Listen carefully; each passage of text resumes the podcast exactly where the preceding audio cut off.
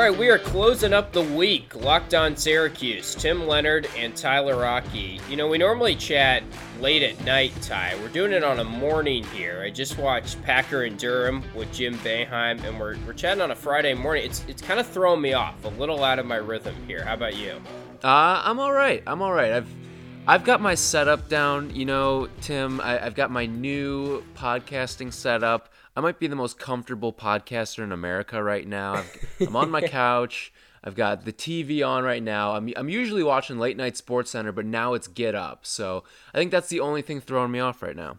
Okay. Well, I'm glad you're comfortable. That does sound nice. I maybe should transition to a couch or something because highly recommend. Yeah, I'm always doing it at the desk, and I don't know, maybe that would just relax the vibe a little bit more as well. But anyway, some interesting stuff to dive into today on the football side of things. We'll get to the waiver discussion about a certain offensive lineman that I think a lot of Syracuse fans are waiting on.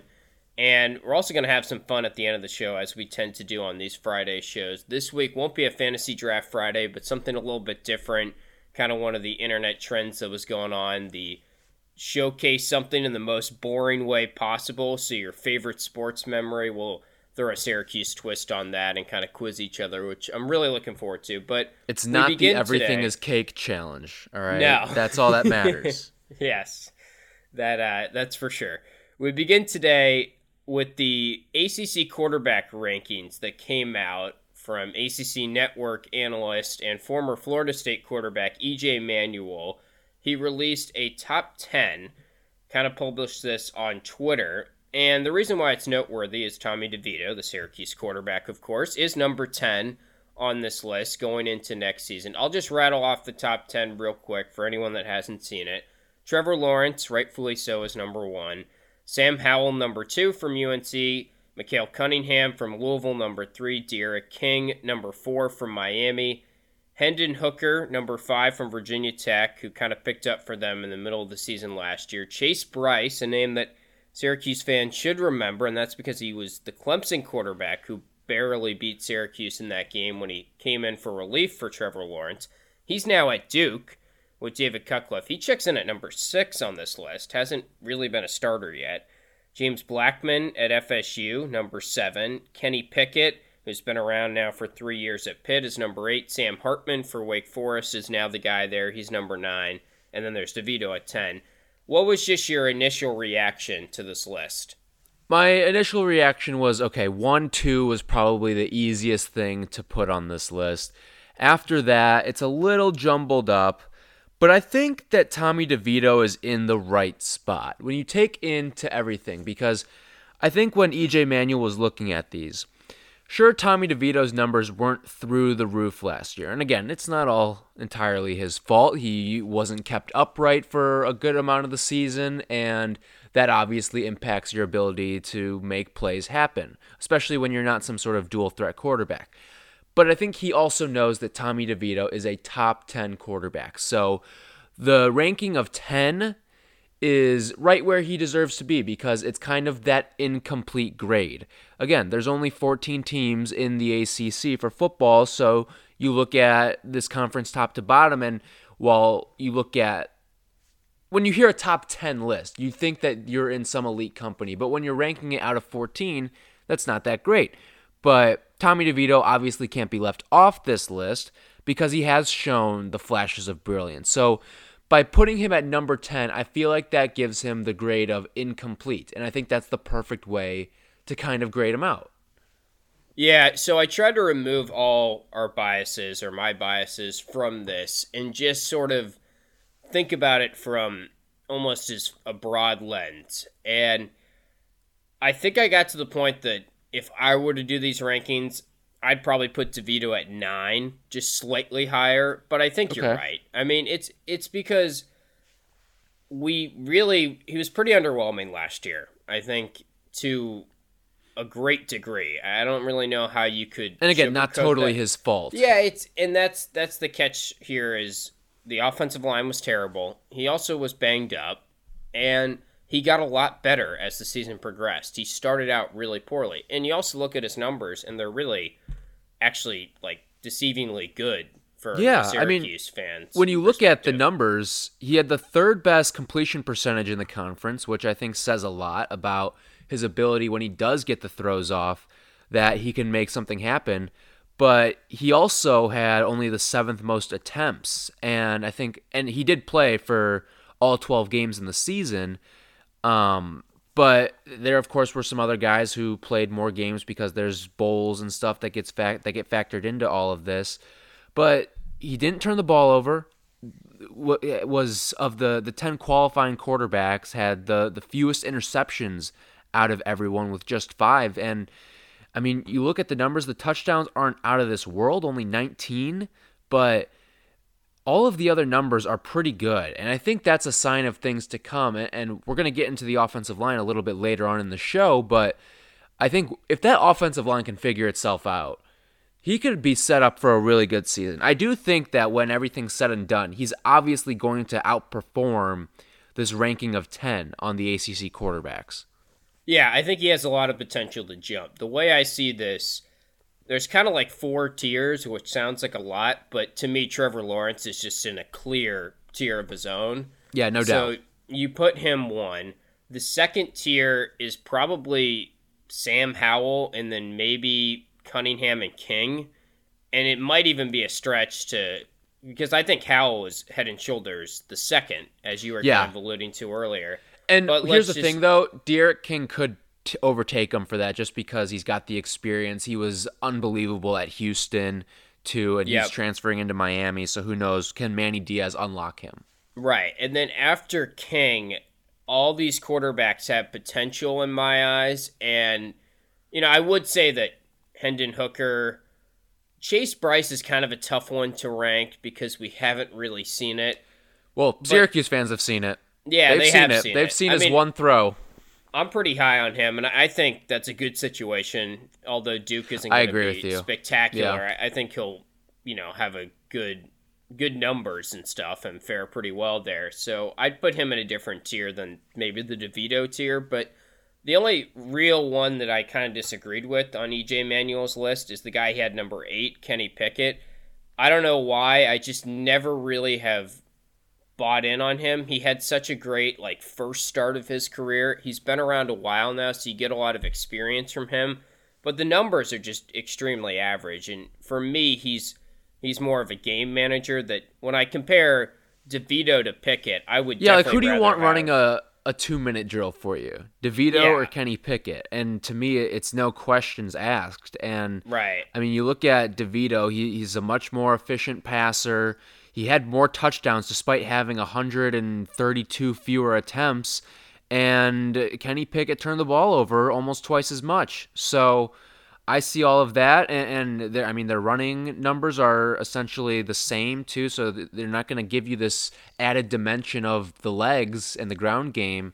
Yeah, I mean, I'm with you. I mean, the clutch factor for DeVito, we've seen him do it in the past. And I think that when he's put in a good situation, he can thrive. And I just don't see it out of Kenny Pickett. I'm with you on that one. Yeah, we've just kind of seen him for a while now. And I think DeVito is a former 4-star. He has the potential to maybe catapult him.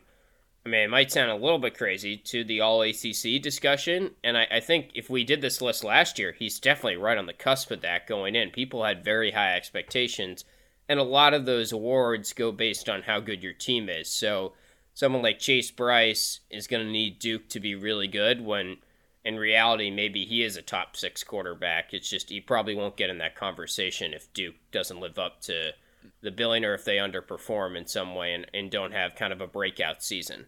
Yeah, I'd also peg Duke to probably perform a little bit better than Syracuse this season, though, too. So that's the other sort of factor in that whole conversation. Yeah, that's a good point. It would take a lot from Syracuse for DeVito to catapult into that conversation as well. All right, coming up, we're going to talk about a guy that can maybe help Syracuse have a breakout season. We're waiting on the waiver, potentially, from Chris Bleich, and a lot of waivers have been going around the NCAA, so we got to dive into maybe when this is coming and if this will happen for Syracuse. But before we do that, first got to tell you about rockauto.com, a family business serving auto parts customers online for 20 years. Go to rockauto.com to shop for auto and body parts from hundreds of manufacturers. They have everything from engine control modules, brake parts, tail lamps, motor oil, and even new carpet. Whether it is for your classic or daily driver, you can get everything you need in a few easy clicks delivered directly to your door. RockAuto.com's catalog is unique and remarkably easy to navigate. You can quickly see all the parts available for your vehicle and choose the brand, specifications, and prices you prefer. Best of all, prices at rockauto.com are always reliably low. Trust me, they are. I went the other day. And be sure when you go to check out the How Did You Hear About Us box and write Locked On in there so they know we sent you to rockauto.com. Amazing selection, reliably low prices, all the parts your car will ever need at rockauto.com. All right, some more football news to get to that has kind of been circulating this week. I haven't had a chance to talk about it just yet. And I guess it's news because there hasn't been any news around this topic. Chris Bleich, who's a guy we're really excited about, offensive lineman, transfer. I was about to say grad transfer, but that's technically not right. He's a transfer that is coming over from Florida. If he was a grad transfer, we'd know he'd be playing. We don't, though, because he's just a straight-up transfer, and he's waiting on a waiver. I think it's kind of like the Alan Griffin one. I feel optimistic that it's coming, and you're just waiting. And the weird thing about these waivers is they could happen 10 minutes after we record this podcast. They could happen in 2 months. I mean, I guess that's unrealistic because the season, if there is a season in the fall. I won't call it unrealistic. I mean, these things are wonky. We have no idea what's going to happen. Right. And that's just the way the NCAA operates. Yeah, and it feels like the NCAA has been handing out a decent amount of waivers lately, and I think a lot of Syracuse fans have just sort of gotten together and been like, okay, well, where's Chris Bleich's waiver? Because we're seeing some other ones, and I don't know. Want me to go through the list? I'll go through the list of some of the notable ones lately. So JT Daniels, quarterback from USC, transferred to Georgia. He actually filed his after Chris Bleich, and it took him 1.5 months. He got his clearance, and he's playing.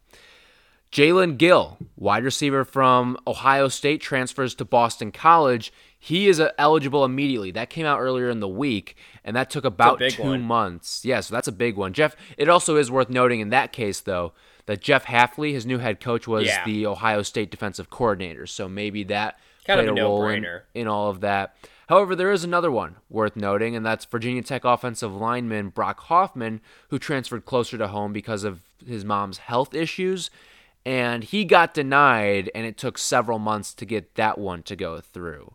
So he still got nothing. Wow. Yeah, so still nothing on Bleich. It seems like, and this is pathetic on the NCAA's part, but when there is an actual pressing family matter that is involved in these waiver transfers, they always get denied, it feels like. I remember there's a guy, I think his name was Luke Ford.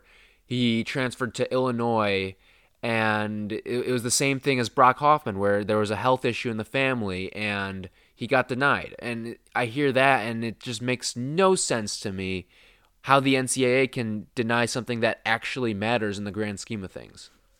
Yeah, it's very frustrating. It feels like there's no structure. There's no timetable that's concrete, and I guess it's, you know, if you commit to something that's concrete, it's such a case-by-case situation, so it's kind of hard to commit to something like that. But in this instance, I just like to know, hey, we're working on it, and it's coming in 2 weeks or something like that. Because I kind of feel like I do about the Alan Griffin situation. I'm cautiously optimistic, and this is a huge, huge, like, quote-unquote X factor for the season, whether this decision goes Syracuse's way or not. For Alan Griffin, it probably weighs more because there's only so many players on a basketball team.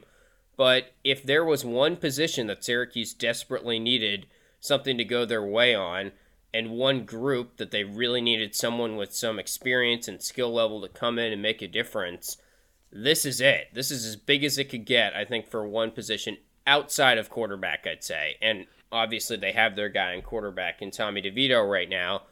So if it's outside of DeVito, it's the guy protecting DeVito. And it's a really good player who I think could change the landscape of the offensive line this year if he does get this waiver pass. So I'm optimistic, but I'd also just wish we could know some sort of timetable on it. Right, and I guess the unpredictability just leaves us to talk about what it could mean for the offensive line, and I think that's the huge thing, because this is a unit that's returning four starters, and you and I have kind of taken a little deep dive into how the offensive line actually was pretty good down the stretch. Down the stretch. But basically after the Florida State game where things started to go haywire, and you actually had a concrete offensive line, because Ryan Alexander, of course, leaves the week of the NC State game. You're in a little bit of flux for the next 2 weeks.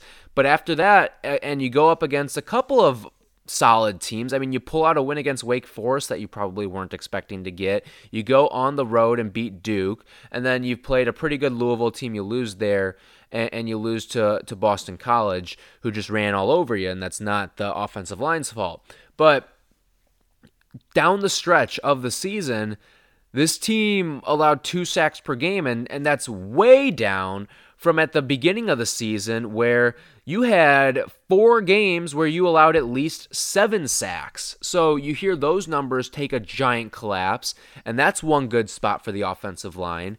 And then on top of that, I found some more advanced numbers from David Hale from ESPN, and he broke down this offensive line group that when these 4 guys who are returning to the Syracuse O-line, when they were on the field together, DeVito had less pressure 29% of the time when these 4 guys were on the field. And also on first down rushing attempts, they were getting an extra 2.5 yards per carry.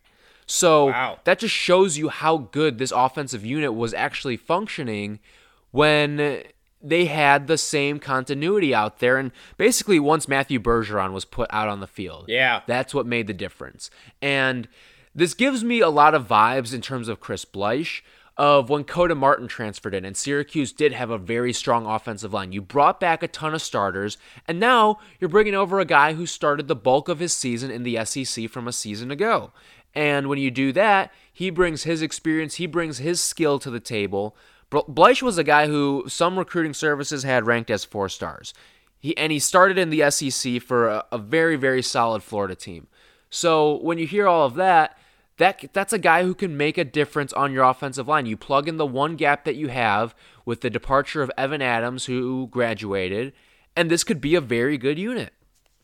Yeah, I'm excited because in the past 3 years now, you bring up Coda Martin, there's kind of been one guy, now this is all assuming that this waiver does pass, but there's been one guy that's been inserted. It was Coda Martin 2 years ago. That was such a success that when Ryan Alexander came over, everyone was kind of describing that addition as similar to Coda Martin, and there was a lot of buzz. And obviously that was a huge flop. So maybe some fans are hesitant to say, oh, this guy will just come in and everything will be kosher. But you hit on the big difference there. It's SEC again in this instance. It's a guy coming from Florida. I mean, anytime Syracuse adds someone who has the caliber to commit to Florida is pretty rare, and this is someone who has proven it a little bit, was a little bit underwhelming, I guess, from a Florida perspective, but now he comes into a new situation, and for obvious reasons, he wanted a change of pace, so I just hope that the NCAA kind of grants him this waiver, because to me, he could have that Coda Martin impact. Maybe we're overrating it, or I'm overrating it, because this is what we're waiting on right now, but I really do think, like, if Syracuse, in your eyes, as a fan listening to this, maybe you're thinking, oh, I don't know, this is like a 6-win team. Again, the season is going to be weird, but let's just play a normal season. 6-win team, maybe 5 wins. I'd put it at like 5.5. I really think if you're kind of on the edge of, is this a bowl team or not, these little things could make the difference in that regard. Yeah, I was just going to say, I think this is one of those situations where Chris Bleich, like, I've always been on the camp, this is probably a 4 or 5 win football team under normal circumstances.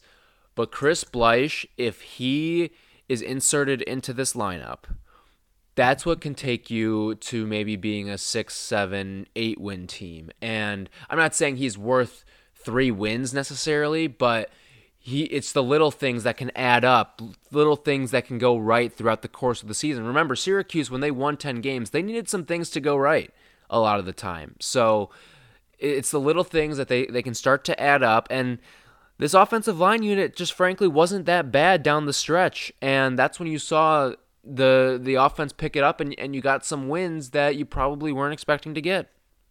Yeah, it could only go up after how they started, but I agree. Those were some interesting stats that are kind of promising. And we saw last year just how much a bad offensive line can literally, like, just completely destroy your football team. And Dino said offensive line was the key going into last season, and it paid out in kind of a troublesome way for Syracuse, but I hope that things turn around, and obviously that waiver decision will be big.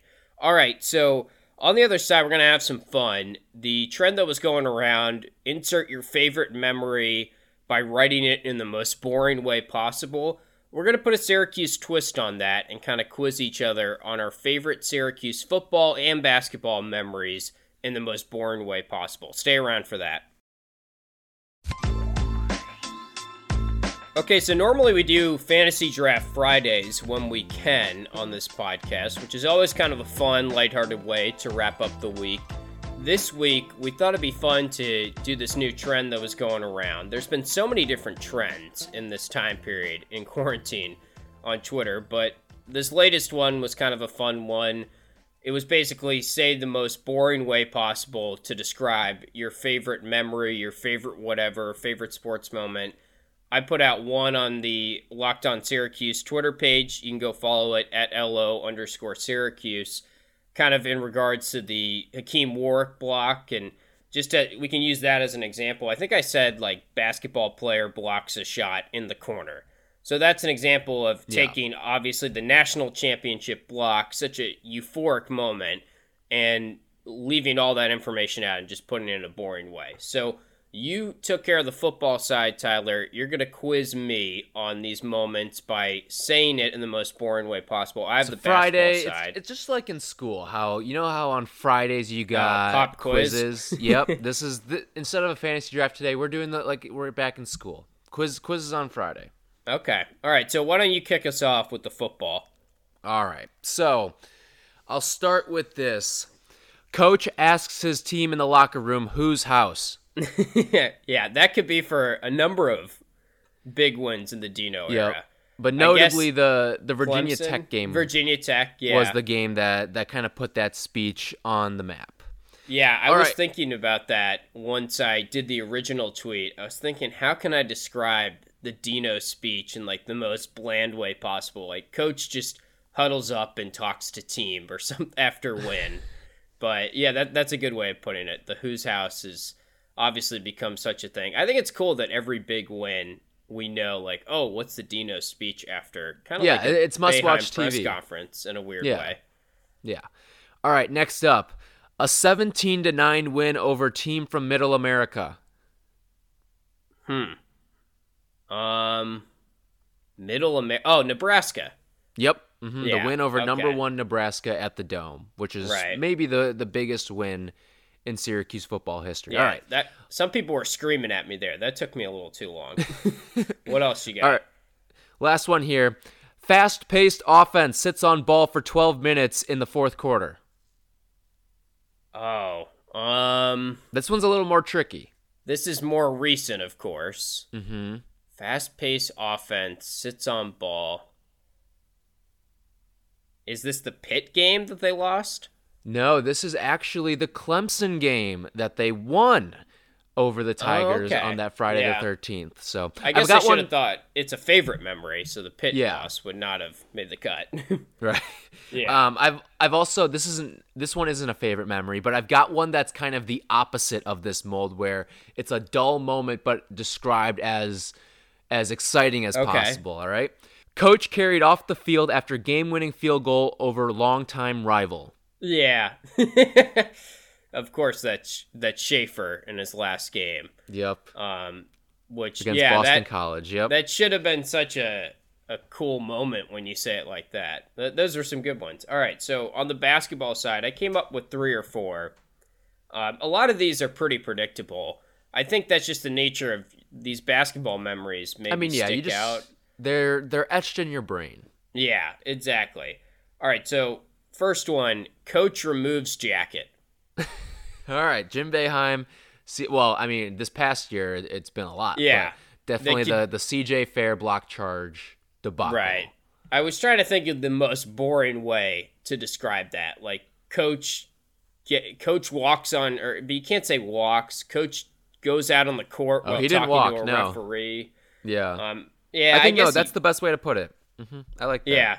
So anyway, I left that very predictable by just removes jacket. And also you could insert that into like every ACC game from the past several years, it seems like. All right. Basketball player overshoots the rim on a three. Overshoots the rim on a three. Oh, I tripped you up here. Think about big moments from your college time at Syracuse. Overshoots the rim. Is that implying a made basket? Potentially. Is this some Malachi Richardson stretch? No. Or is this... Oh, this is the John Gillen buzzer. Yeah. Beater. Okay. That one I tried to make as tricky as possible. You could just put, like, basketball player banks in a three or something, because that's sound... But, yeah. It's funny. I watched that. I was at that game. You were probably there, too, in the student section, right? I was not at that game, actually. Oh, really? No. Wow. Okay, well... actually, that makes sense. So anyway, I was there and I was directly behind the basket where the student section is. And I remember I got home or got back to the dorm or whatever afterwards. And that was the first time I realized that shot actually banked in, because you know how sometimes you can't really tell. Yeah. Yeah. From your, so could you even tell that it went in? I mean, I saw like it kind of go in, but mostly it was just the crowd going ballistic that caused me to come to the conclusion. Because I was kind of at the top of the student section, and gotcha. Yeah, it was, I had that once in like a Patriots game. You remember the Monday Night Football game where Luke Kuechly like hugged Gronk at the end of the game and there was a controversial PI. I was at that game on the other end zone, and my dad and I got back and we thought the Patriots just like mostly choked, which they did still kind of choke. And we got back and we were like, oh my God, like what, why is there such a controversy over this play? Cause we just couldn't tell that there was even contact from the other side. And we didn't realize that Brady like went down the tunnel, like giving it to the referee or any of that stuff. But sometimes can I give my take on that? Yeah. It wasn't pass interference. Yeah. I stand by that. I don't have to get into that discussion. I can kind of see both ways. I mean, obviously, once I saw it back, I was like, oh my gosh, how did we miss this? This is so blatant. But yeah, it was fine. I mean, it was such a late stage of the game. I think you kind of just, I'm all for keeping the whistle in check in those moments, just in any sport in general. All right, last one I have for this most boring way possible to say your favorite Syracuse memory. Basketball player loses shoe. Tyler Lydon knocking down the three. Yeah. So well done. Anyway, I went kind of recent memories there, but that was kind of fun. All right, so we will be back next week, of course. We have you every single weekday on this Locked On Syracuse podcast. Wherever you get your podcasts, you can follow us on Twitter in the meantime at @LO_Syracuse. But we'll be back on Monday, and who knows what we'll be talking about. We'll see where the weekend takes us. One thing that we definitely have to dive into, Matthew Gutierrez wrote that piece about the football program the other day. And I got to say, when I was reading some of that stuff, makes me kind of second guess how Syracuse is keeping up with their alumni.